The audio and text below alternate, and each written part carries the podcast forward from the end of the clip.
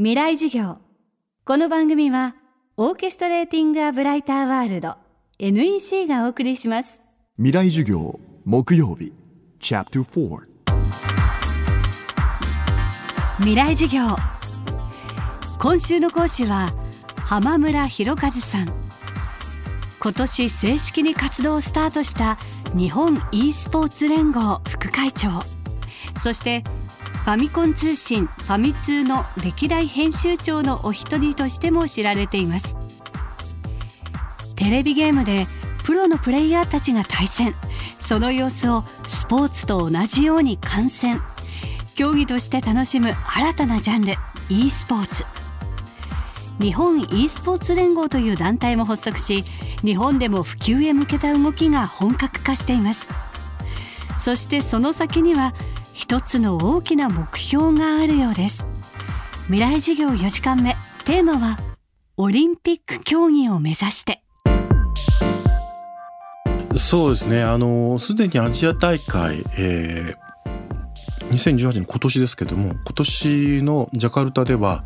ゲームを競技として、えー、公開競技ですけどもねやってみましょうという話があります。で4年後中国の杭州ではもう正式種目にするっていう話がもう、えー、発表されています。でその2年先のパリオリンピックこれパリオリンピックでどうなるかってまだ議論の最中でもうしばらくかかると思うんですけども例えばさ IOC のトマス・バッハさんがおっしゃるにはオリンピックでゲームを競技とするならば平和の祭典なので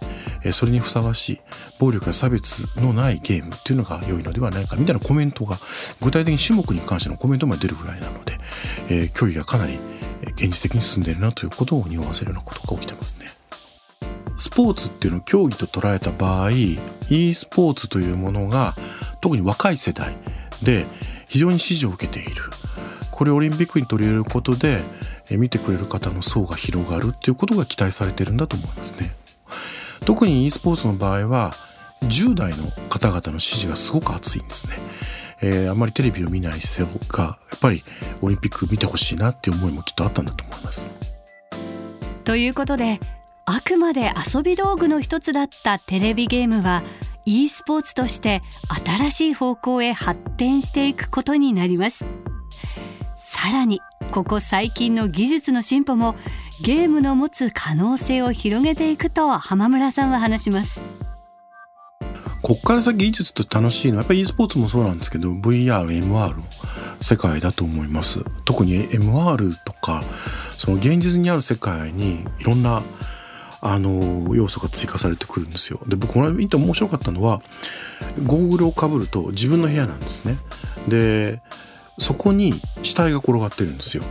でこれがなんでここで人が死んだのかっていうのを刑事が部屋に入ってきて死体を見てるんです。で椅子があると椅子に座るんですよ。椅子がないと床に座り込んでいってそれをじーっと見てるんですねちゃんと AI が検知してこれはどうやって事件が起きたとか調べていくそういうアドベンチャーゲームとかあるんですねですから VRMR の先にある世界っていうのはもう今の生活との境がないそういったゲーム世界が待ってると思いますね。あの例えば女の子と会話をします女の子と会話する中でその女の子が画面に映ってるんですけどその横にハートマークがついてるんですよ。で会話の選択肢をいくつか出してくれるんですね。でこの会話の A をさ女の子にしゃべる女の子が喜ぶとブクッとかハートが赤くなるっていうその MR の。デモ映像もあるんですね。それ見てると恋愛シミュレーションゲームなんだけど普通の人との恋愛と変わらないね世界がそこに待ってたりするんですよ。MR や AR が本当にこう技術して当たり前になった世界っていうのはそれ現実世界とゲームの世界が完全に融合した世界が待ってると思いますね。10日儀っていうのは2月10日11日に幕張で行われたイベントなんですけどもゲームファン、まあ、e スポーツいろんなものを要素として取り込んだイベントでして、まあ、ゲームの実況者が出てみたりいろんなリアルなボードゲームとかも置いてあったりするんですけどそこのセガブースで、まあ、VR 使った e スポーツっていうのが提案されてたんですね。それはその銃を持った人が3人1組でポールとか塔がいっぱい立ってるんですけどそこをこう移動飛んで移動しながら敵を撃っていくみたいな完全に周りが VR の世界なんで空間はゲーム空間なんですよ。そこで銃の撃ち合いみたいなのが起きてるのはもう怖いし迫力がすごく臨場感がものすごくあって極めて面白かったんですね。今後こういう世界がきっと待ってると思いますね。おそらく VR、e スポーツのプロ選手と出てくると思います。最後にこの時代にゲームを楽しめる若い世代について伺いました。いやすごいチャンスがいっぱいあっていいなと思いますよね。僕ずっとゲーム雑誌作ってました。メディアの視点で言うと昔メディアにこう名前が出てきてみんなが注目したのってゲームのメーカーだったんですね。バンダイナムバンダイさんナムコさんスクエアさんとかいう名前があったんですけども、えー、そこからだいぶ進化した時にゲームのクリエイターっていうのが出てきたんです。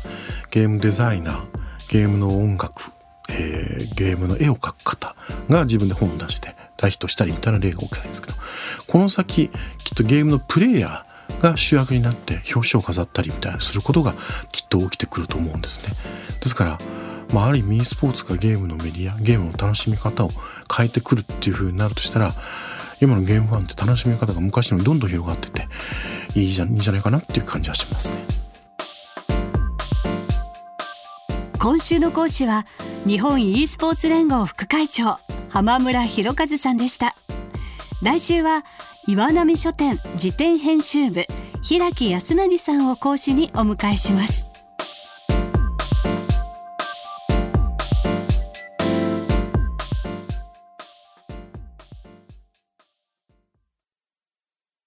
未来授業。